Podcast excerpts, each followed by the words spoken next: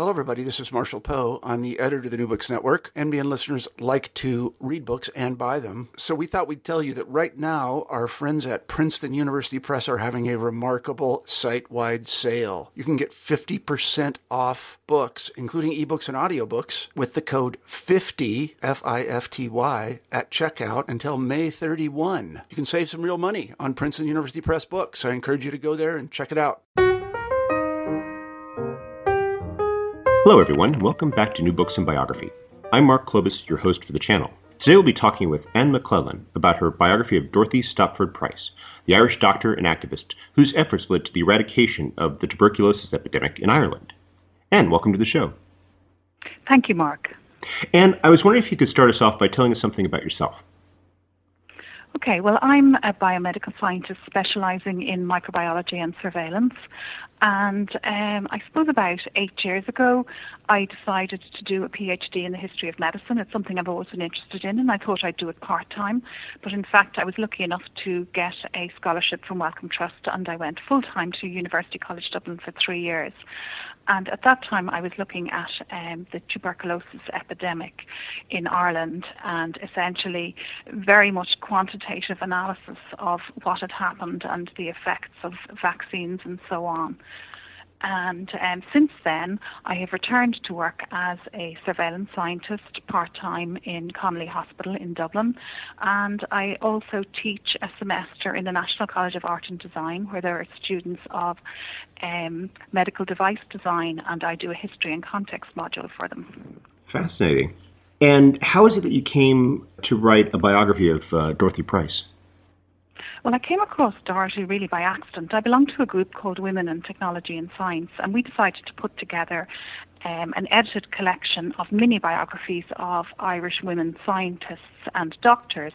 And I was asked to write about four doctors, and I hadn't really heard of any of them, but it turned out that three of them had had full biographies written about them, and one of them, Dorothy Stopford Price, um, had had very little written about her. So when I started rummaging around in the archives, I found lots and lots of material, and uh, this is kind of what set me on that path. And it's a subject as well that's very interesting to me because obviously working in microbiology, um, looking at what happened with tuberculosis in historical context was really interesting. Mm-hmm. Yeah, it's one of the things you do in the book is you don't just talk about uh, Dorothy Stopford Price's life, but you also talk about the epidemic and what it you know took to basically bring it under control. Exactly, and and through when I was looking at Dorothy's papers, and many of them were just medical and technical papers and so on, I started to come across um, little sort of glimpses into her life. So, for instance, although our medical papers are in Trinity College, sort of lurking in among them, there were a couple of diaries of summers that she spent in their family farm, and um, things like you know picking fruit and planting vegetables and so on. And I started to get all of these sort of insights into Doherty as a woman, and that's what so he sort of precipitated me going down the road of writing a biography, but I didn't actually sit down to write the biography till I'd finished my thesis. And in fact, in my thesis, I say that even though I used Dorothy as a lens into the tuberculosis um, epidemic, I eschew the biological approach and the biographical approach. Mm-hmm. Excuse me. Tell us a bit about Dorothy's background. What was her upbringing like, and, and what ultimately led her to investigate a career in medicine? Grand. Well, Dorothy was um, the daughter of Jemmett Stopford, who was an accountant, and he came from a family that was had a, a long line of clerics in a Church of Ireland clerics. So his father was an archdeacon of Meath, and the grandfather was a bishop of Meath, and so on.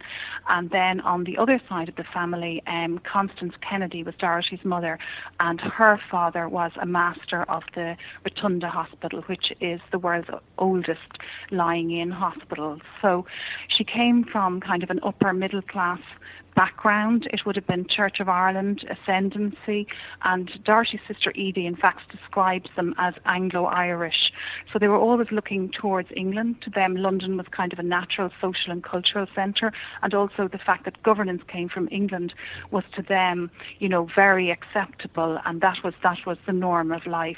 So I suppose Dorothy was born at the very end of the Victorian era, era and when Queen Victoria died in 1901, Dorothy was 11, and herself and her two little sisters, Alice and um, Edie, were put into black mourning dresses, and Edie says she went away and composed an elegy at the death of Queen Victoria. So very much looking towards Britain, and they as a, as a sort of an upper middle class family, they had servants and they were very careful to engage English speaking governesses and French speaking Swiss maids, children's maids, so that the children would be brought up with no trace at all of an Irish accent or brogue. So, uh, you know, it's strange then that the roads that led Dorothy towards nationalism later on because she came from a very staunchly Anglo Irish family. You mentioned how her accent got her into trouble during the War of Independence about how initially some people wouldn't trust her because she didn't sound Irish enough. That's right. She would have had a cut glass received pronunciation because when she was 12 then her dad died and the family relocated to London and she went to St Paul's School in London which was a progressive school and she stayed there until she stayed in England until she was 25 and she came back to Trinity and again Trinity would have been a very Anglo type environment. So when she went down to West Cork and basically presented herself as somebody who was going to give first aid classes to the Irish Republican Army and to the Women's Auxiliary movement coming on, they were sort of thinking, I wonder, you know, is this woman actually a spy or some kind of double agent or something? was she initially uh, interested in academically? Because in, uh, from what you write, medicine was not her first goal. Uh, career in medicine was not her first goal. No, I mean, it seems that she did very well in school, and higher education would have been something that she would have aspired to. And her sister Edie went to Cambridge and and got, um, you know, blues in sports and got a first in in her course there. So, you know, Dorothy would have probably been looking at various colleges, but I think she couldn't decide.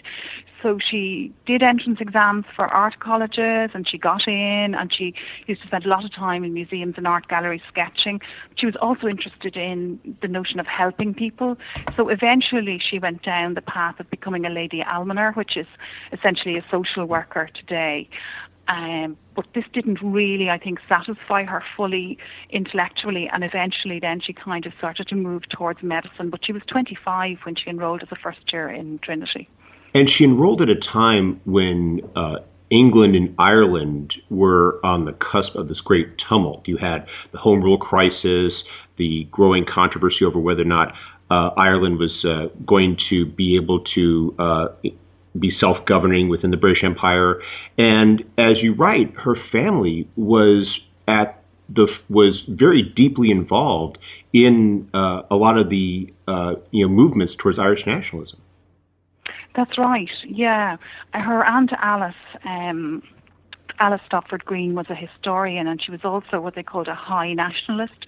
So somebody who would have been in favour of Home Rule and would have been very interested in Ireland's social and cultural history. Um, but possibly wouldn't have gone as far as thinking that she really wanted an independent Ireland at that particular time. You know, later she becomes um, a senator in the Irish Free State, but at at the time she was certainly you know, it's what they called a high nationalist, and she was involved in planning gun running into Howth in 1914. Now, she was seen as something of a maverick in the family, although her other brother, um, Ned, Alice's brother Ned, was also, you know, some form of a nationalist. The rest of the family, and particularly Dorothy's parents, were not interested in this, and they just saw this as some kind of, of form of eccentricity. And Dorothy says she herself and her sisters, you know, when they were in school, they were not particularly interested in politics.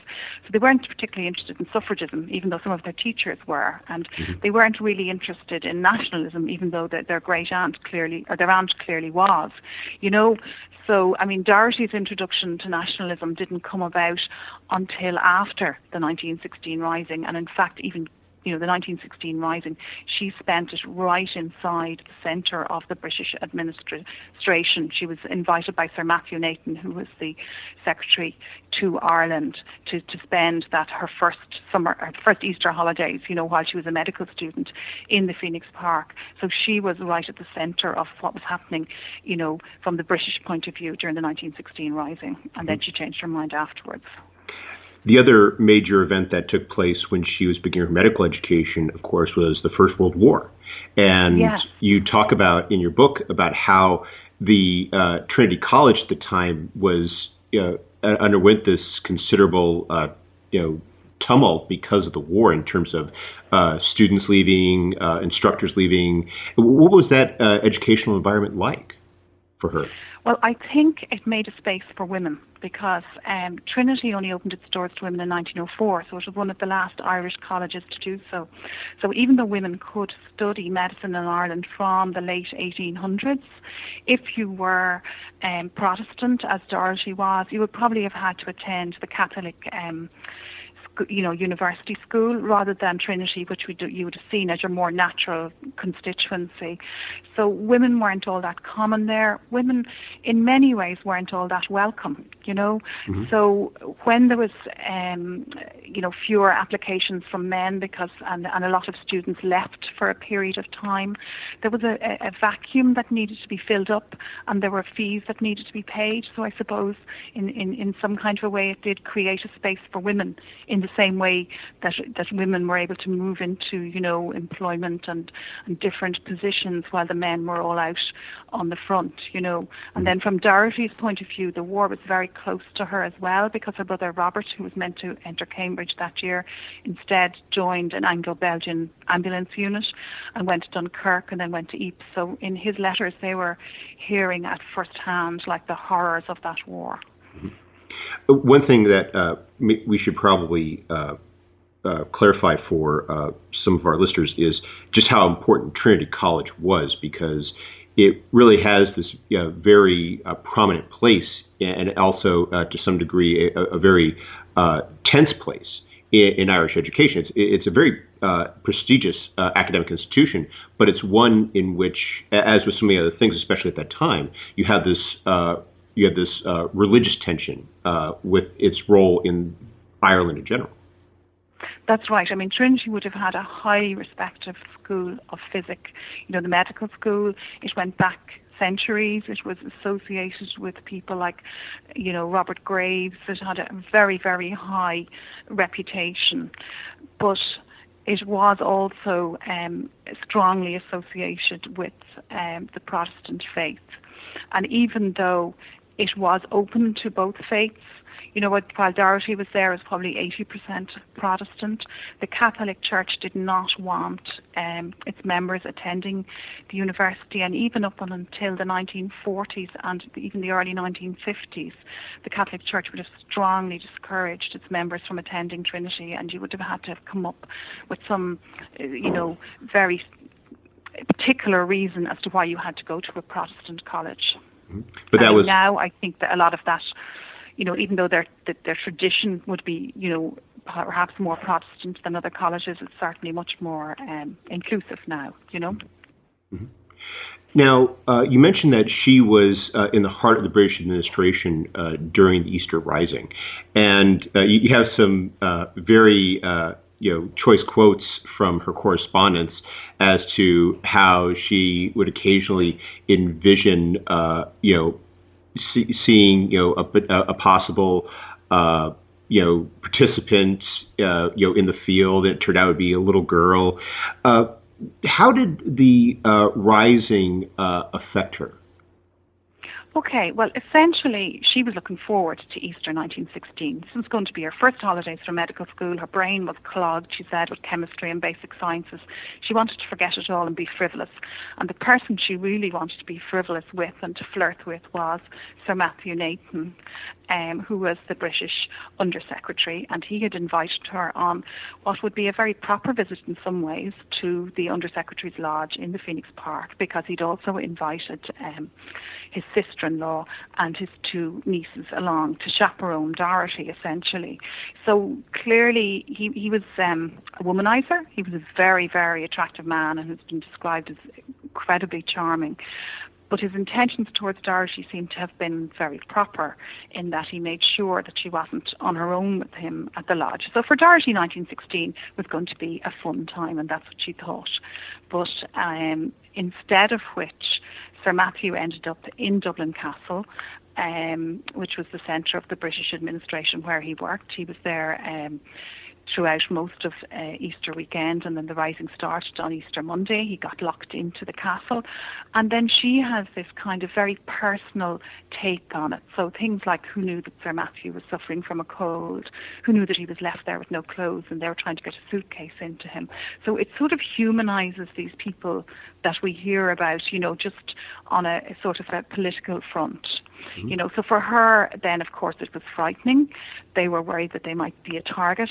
You know, the nationalists might actually attack them. They might attack the um, Viceregal Lodge, which was very close to them, and that was that's now Áras an Uachtaráin, where the Irish president lives, and most Irish people would know where that is in the middle of the Phoenix Park. The Under Secretary's lodge was quite close to that, so there would have been a lot of worries. And then as the week went on, they couldn't get food, and people didn't want to supply them with food, so they had mm-hmm. to get their kind of Catholic maids to go out and see what they could forage from the shops, you know, without saying who it was for.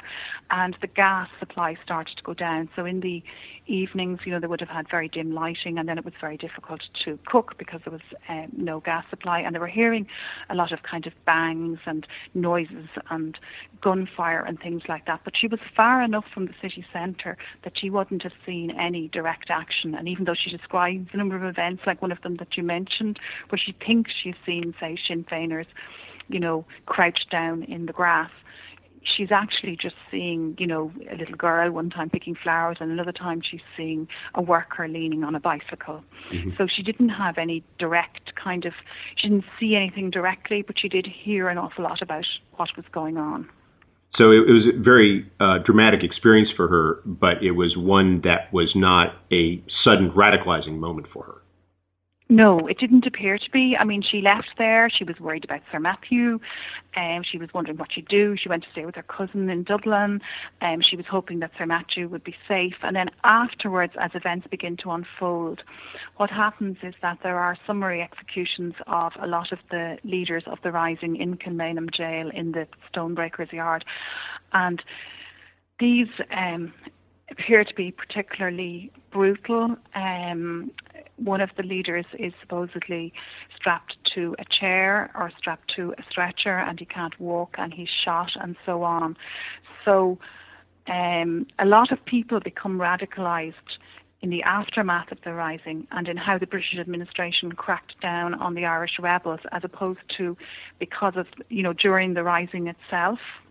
Mm-hmm. And at this stage as well, Sir Matthew has had to fall on his sword and resign because as one of the two people at the wheel, himself and Augustine Birrell, the, the chief secretary, also has to resign because they would should have seen this coming, you know, and they should have they should have maybe been able to clamp down on it before it took hold.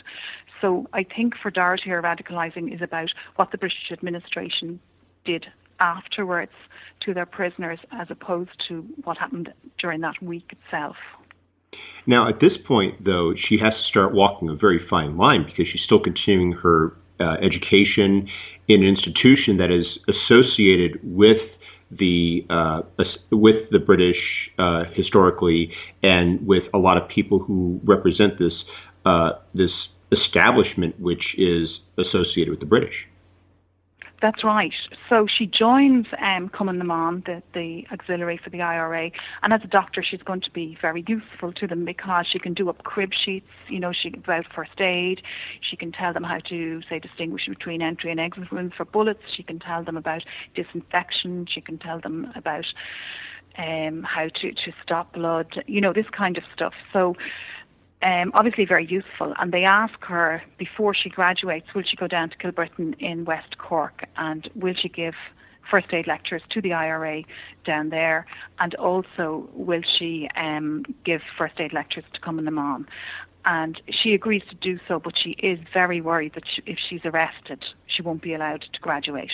But she does go down and she does give the lectures, and as you say, her accent marks her out, and she's also a slight um, woman, and mm-hmm. female doctors are very few at this time. So there are doubts about whether you know she will be fit, as they said, to doctor the IRA. So she tells them about using tourniquets to stop blood flow, and one of the very well muscled men down, young men down there says to her, you know, pulls off his shirt and he flexes his biceps and says, "Now stop the blood in that," and she does.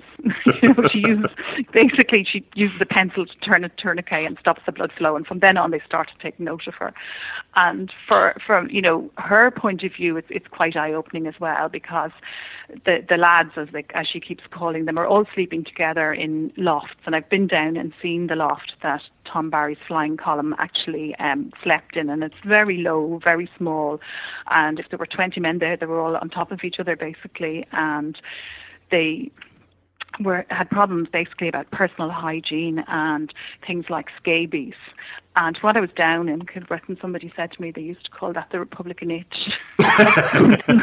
so Dorothy basically went back to Dublin to the headquarters of Cumann na mBan and said they, they need, you know, powders and they need information on, on how to keep themselves clean and how to disinfect things and so on rather than um, you know sort of the more heroic type interventions that you would think they would need, particularly at that stage because they're only starting up and starting to go on the run and whatever. But she doesn't get discovered and she does manage to graduate and she's delighted with herself in 1921 with her medical degree. But at that stage, Ireland is producing too many doctors. And as a woman, she would have been disadvantaged as well. But in any case, even if you were a man, you would probably have had to go abroad for experience. But she knew that there was um, a dispensary job available down in Kilbrittain in West Cork because the last incumbent had basically been run out of it, they said, in his in his slippers. And nobody wanted to take up a job in that district, which really was a kind of a, a hotbed of activity, of Republican activity at that stage. So she went back down there and started to work on her own. She said it was quite daunting. She was very young. This was her first job. And here she was heading up the dispensary. You what you describe is very dramatic about she uh, is basically riding around unescorted uh, on a trap, and she is doing what we would call house calls, and yet at the same time, she's also uh, participating, providing uh, medical aid for uh, members of the Irish uh, Republican Army right under the nose of the British authorities.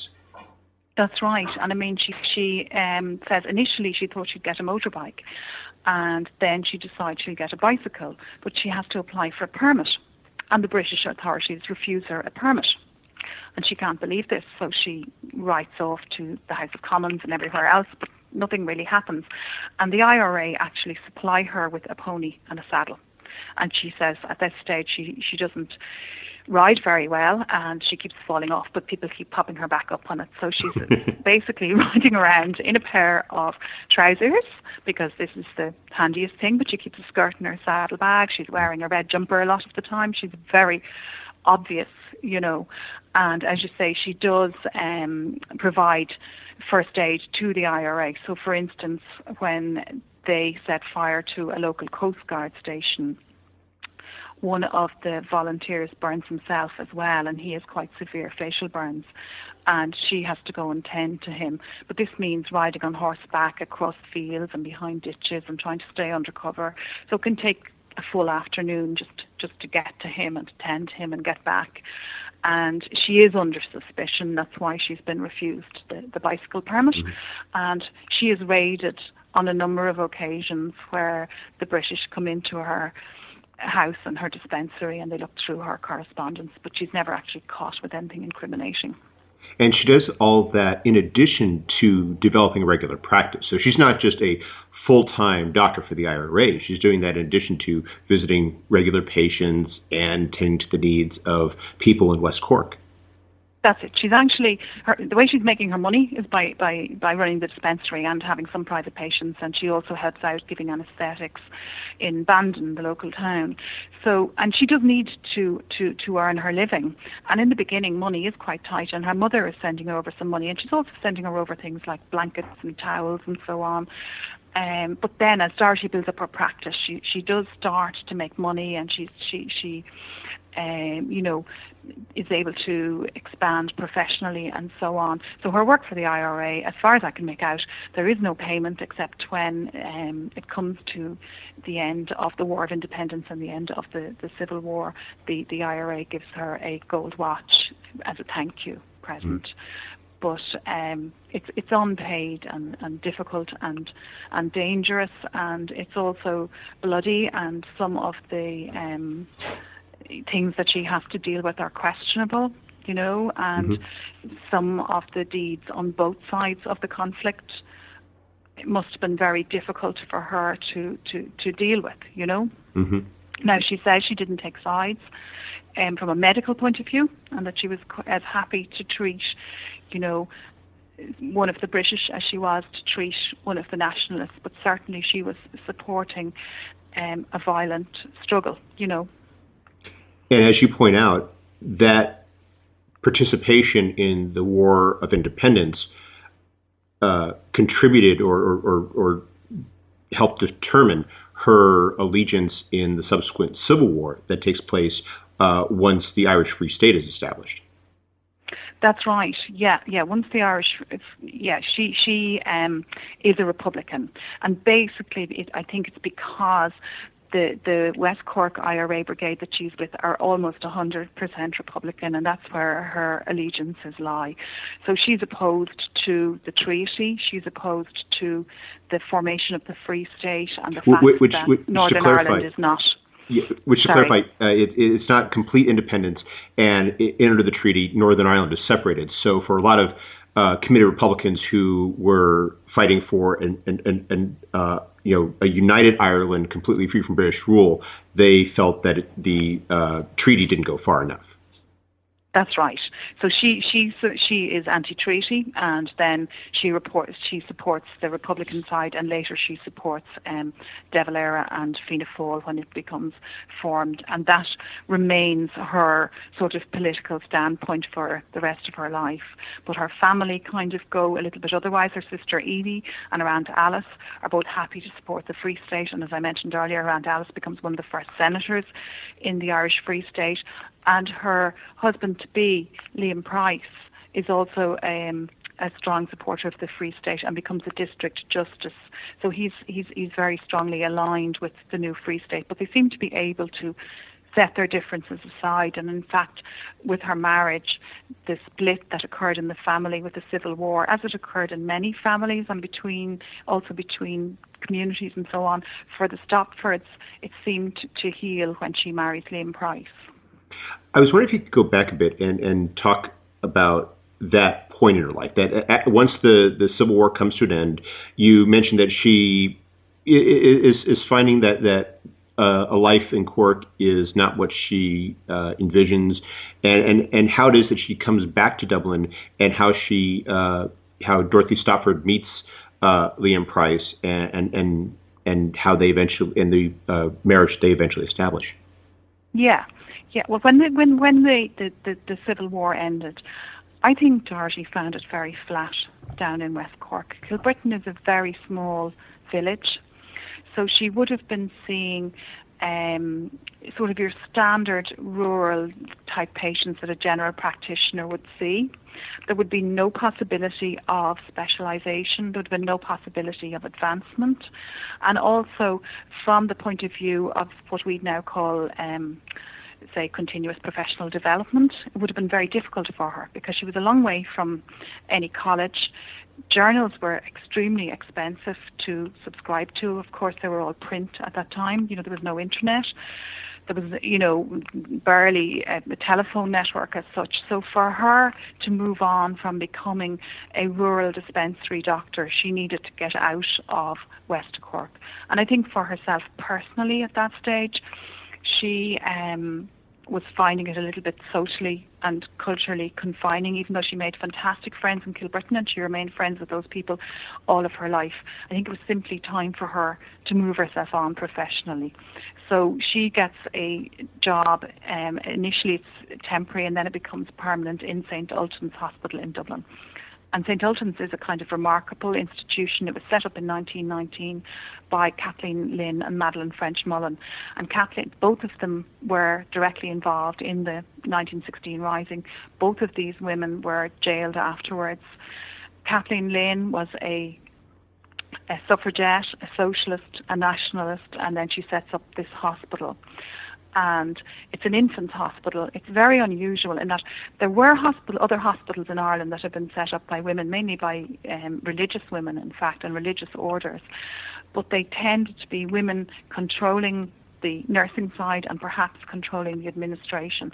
But here there was a medical board that was solely women, and all of the doctors were women, unless they had to call in a male specialist from elsewhere.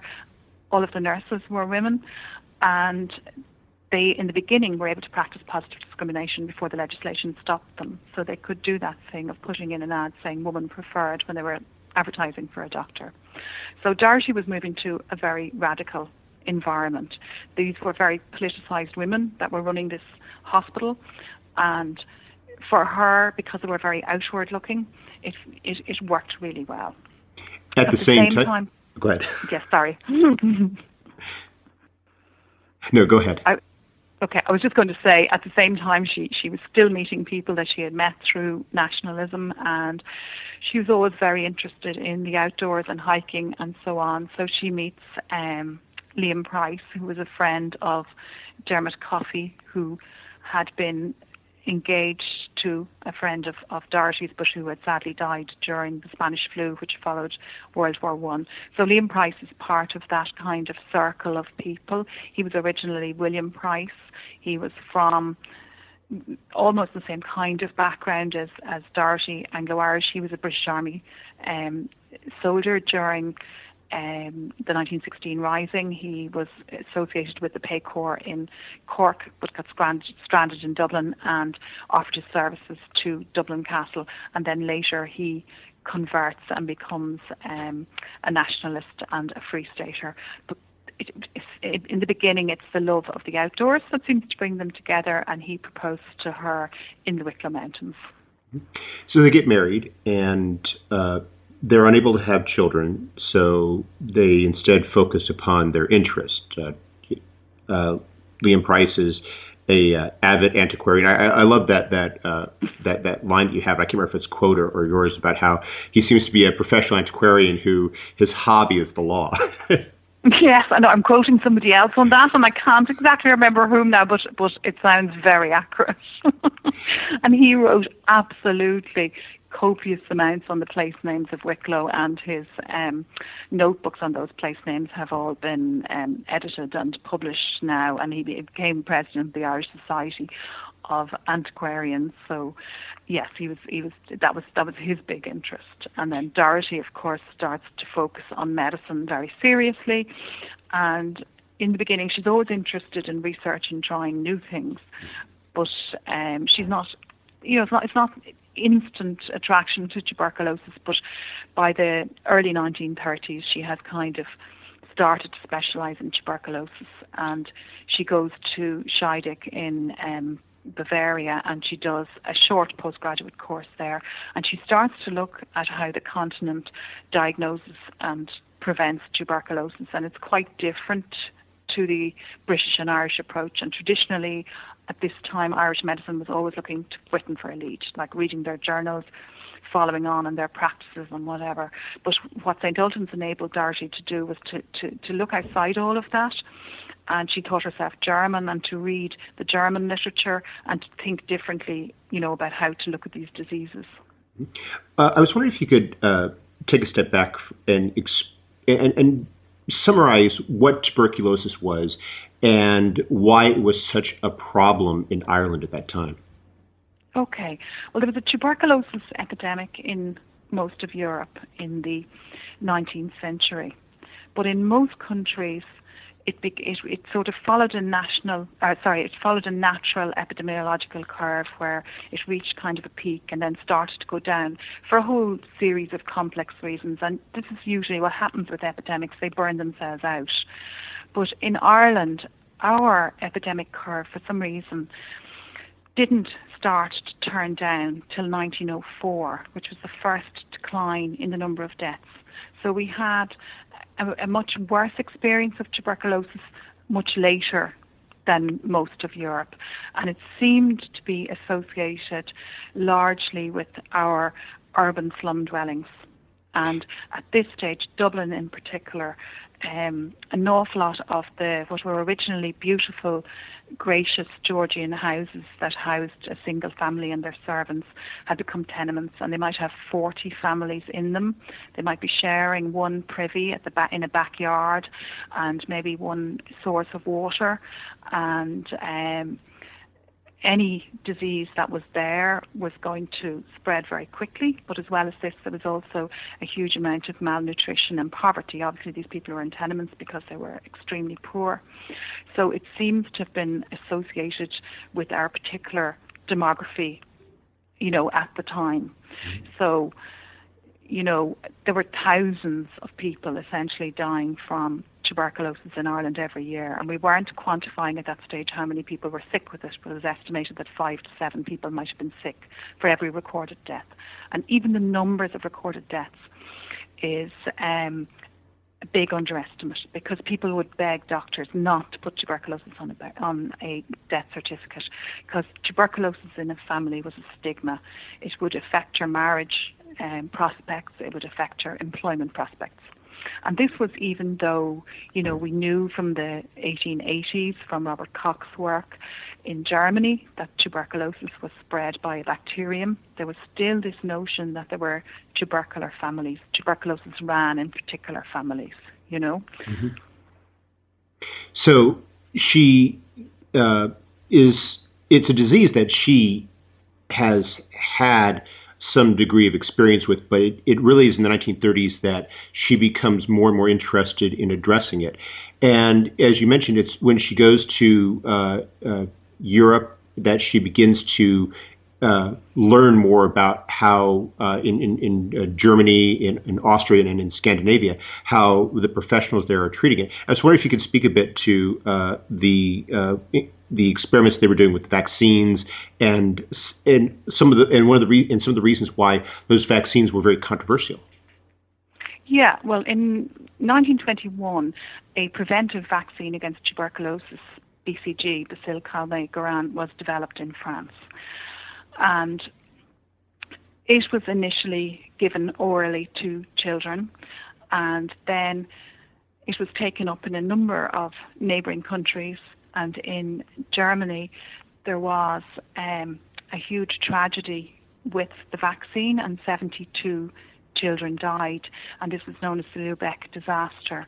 Um, you know, after the area that occurred in. In fact, it turned out later on that what had happened was that culture plates growing actual tuberculosis bacteria, so Mycobacterium tuberculosis had been mixed up with plates growing the attenuated strain, the BCG strain. So these children were actually given TB as opposed to given a TB vaccine. But the whole thing became very confused, and BCG got quite a bad name out of this disaster.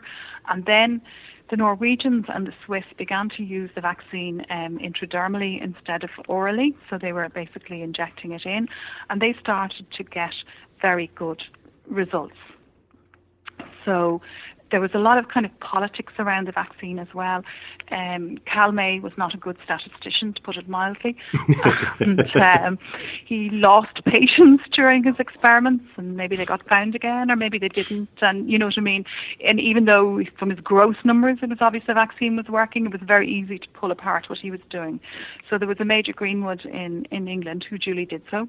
And um, England never um, really engaged with the, the BCG vaccine till till the 1950s on the grounds that you know this was statistically flawed, which it was, and there was also a certain element of nationalism, and it is called the French vaccine quite a lot, you know. Mm-hmm. And later, um, it, it, it's, it's further kind of politicized. Like it's it's very odd. You think you know I always used to think the reason that we use this is based on the science, but a lot of the time it's not. You know, so in in Norway during World War Two, because the the Germans forbade use of the of the vaccine, it became a symbol of resistance to give the vaccine. You know, so there's all this kind of complicated background stuff going on, and BCG does not give 100% immunity.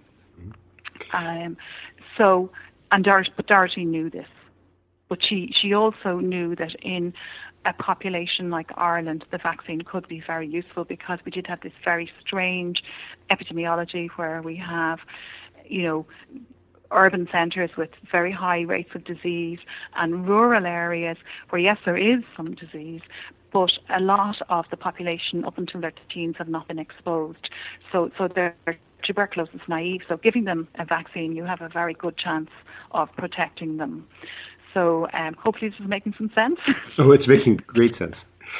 okay, so basically, Dorothy sees this vaccine, but she has at that time a very good knowledge and a developing knowledge of the epidemiology of tuberculosis among Irish children. And she's the first person to have developed this knowledge through using another um, basically we call it a foreign product, tuberculin, which was um, developed by Robert Koch, but she actually saw tuberculin ointment in use in um, Vienna in the um, children's clinic there by Professor Hamburger, and she brought back what she called Hamburger's ointment to Ireland. So she was quite confident that we had a population that this vaccine might be able to do good things with. But she always knew it was not going to be 100% protective, and she always knew that there was a possibility that there could be side effects, you know? Mm-hmm.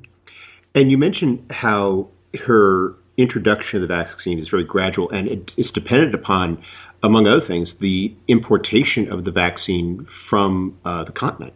That she has to go, uh, she has to obtain uh, uh the vaccine from uh, Sweden, and how this very gradual use of it is, of course, then completely interrupted by the outbreak of the Second World War.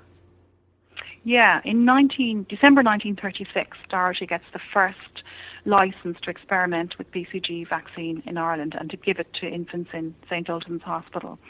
So she gets vaccine in January 1937 and it's flown in at this stage from Sweden.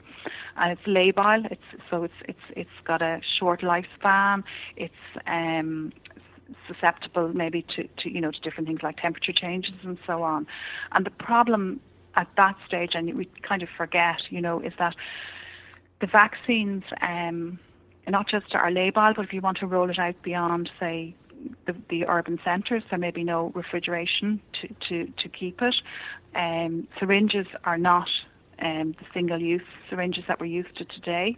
A doctor might have one syringe and, you know, needle, and he might dip it into alcohol in between each patient in the hope of sterilising it and might occasionally take it to the local hospital for it to be autoclaved. So it was all a much, I suppose you could say, dodgier process, a much more difficult process. It, it sounds easy to say, let's roll out a mass vaccine, but it's not quite so easy when you don't have enough needles, you know what I mean, when you're having leakage back from the barrels, all the sort of practical problems that she keeps throwing up when, when, when you can't contact people because they don't have telephones, you know. So, um, Yes. So so anyway, she starts off in Dublin and she vaccinates some infants, um, and then in 1939, of course, we get the outbreak of the Second World War. Ireland is neutral, and um, we call it the emergency here, but we do start to run short of things. So things like cod liver oil, which, which was a good source of vitamin D, start to become unavailable. Certain medicines, certain ointments, and the vaccine BCG becomes unavailable to Dorothy till the end of the Second World War. She even has to uh, basically figure out how to make Hamburger's ointment, so she can't even test for TB uh, once she runs out of what she's been importing. That's right, and I mean, she she certainly was an amazing person in that undaunted she decides I'm going to make this ointment. now she did know her limitations. She didn't try and make the vaccine, but she did make this ointment and in fact she started to supply it to lots of other doctors to use it, and it's used in um, a particular trial in um, an industrial school in Dublin, and it's used on the Aran Islands and other trials and so on. So um, the government is essentially giving it its seal of approval as well.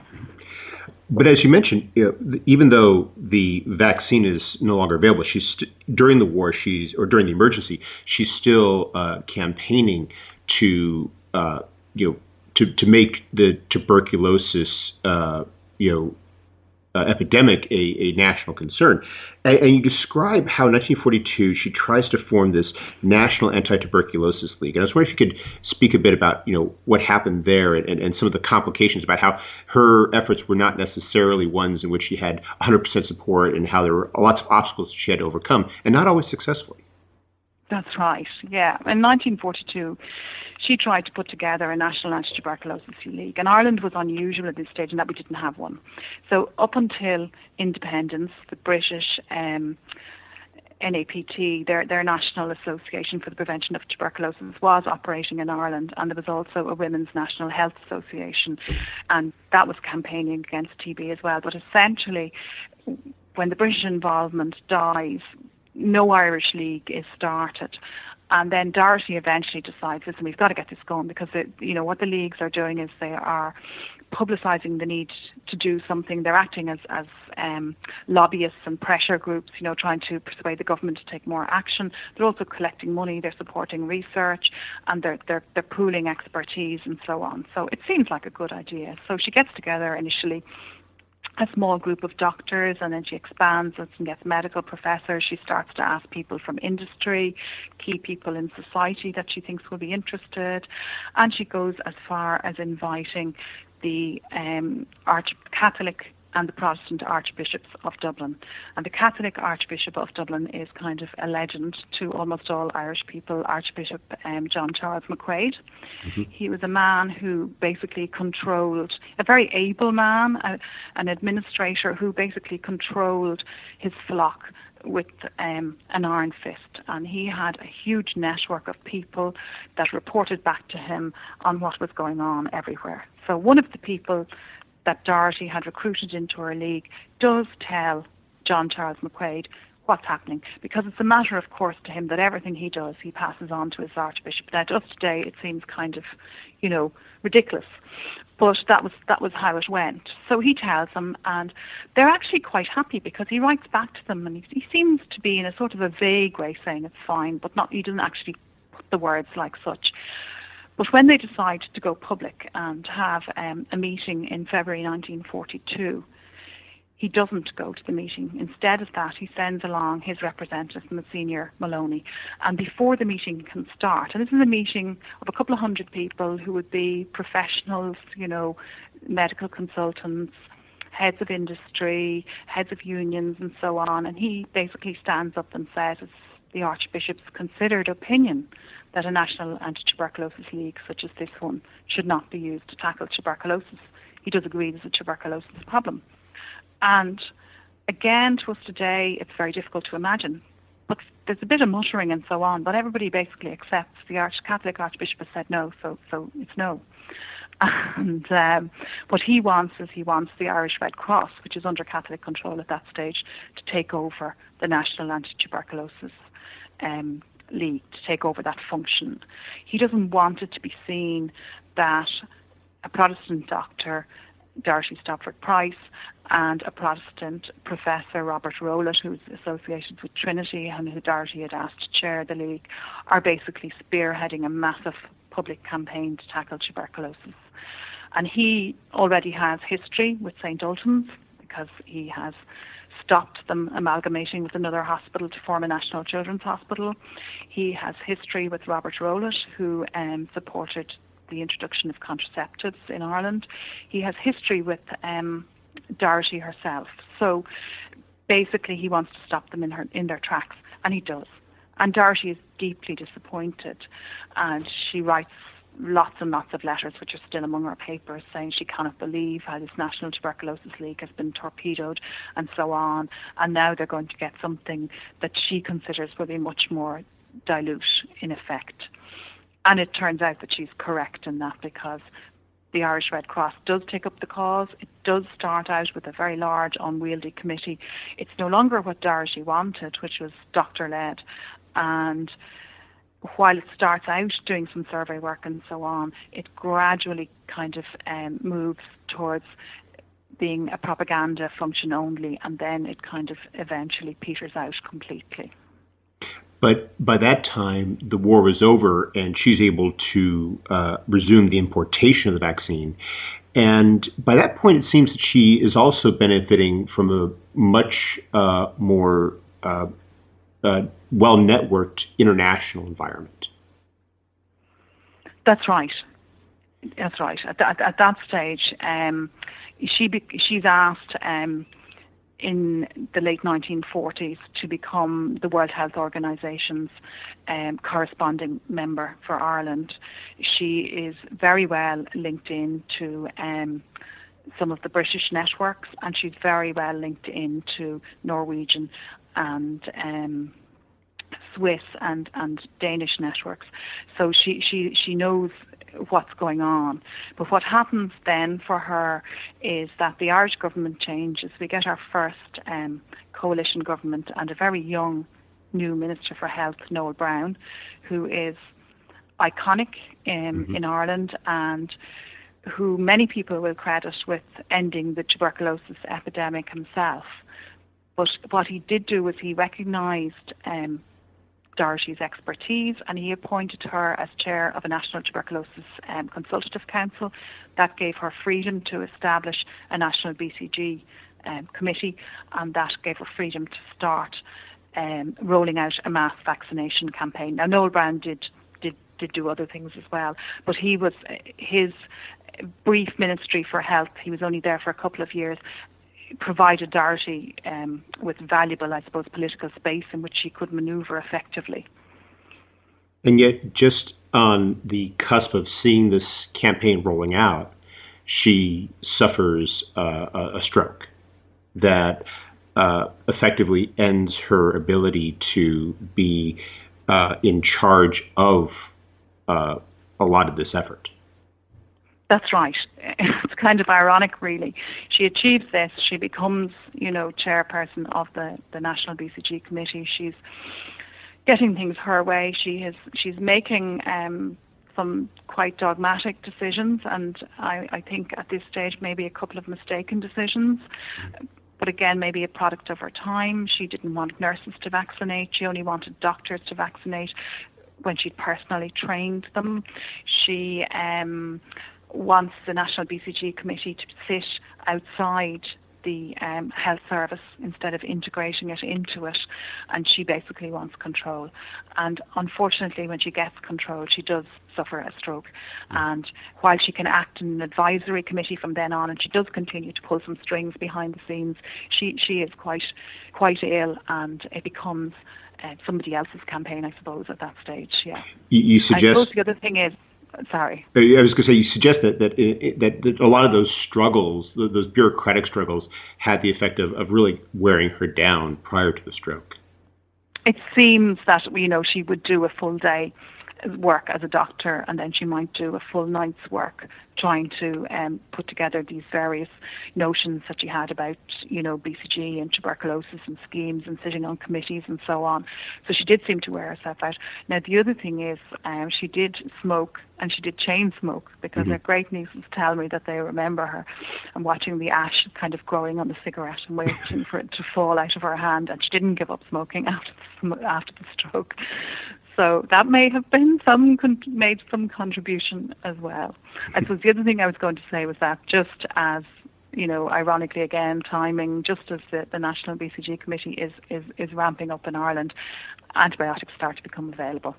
So there's a, so there's treatment for this previously untreatable disease.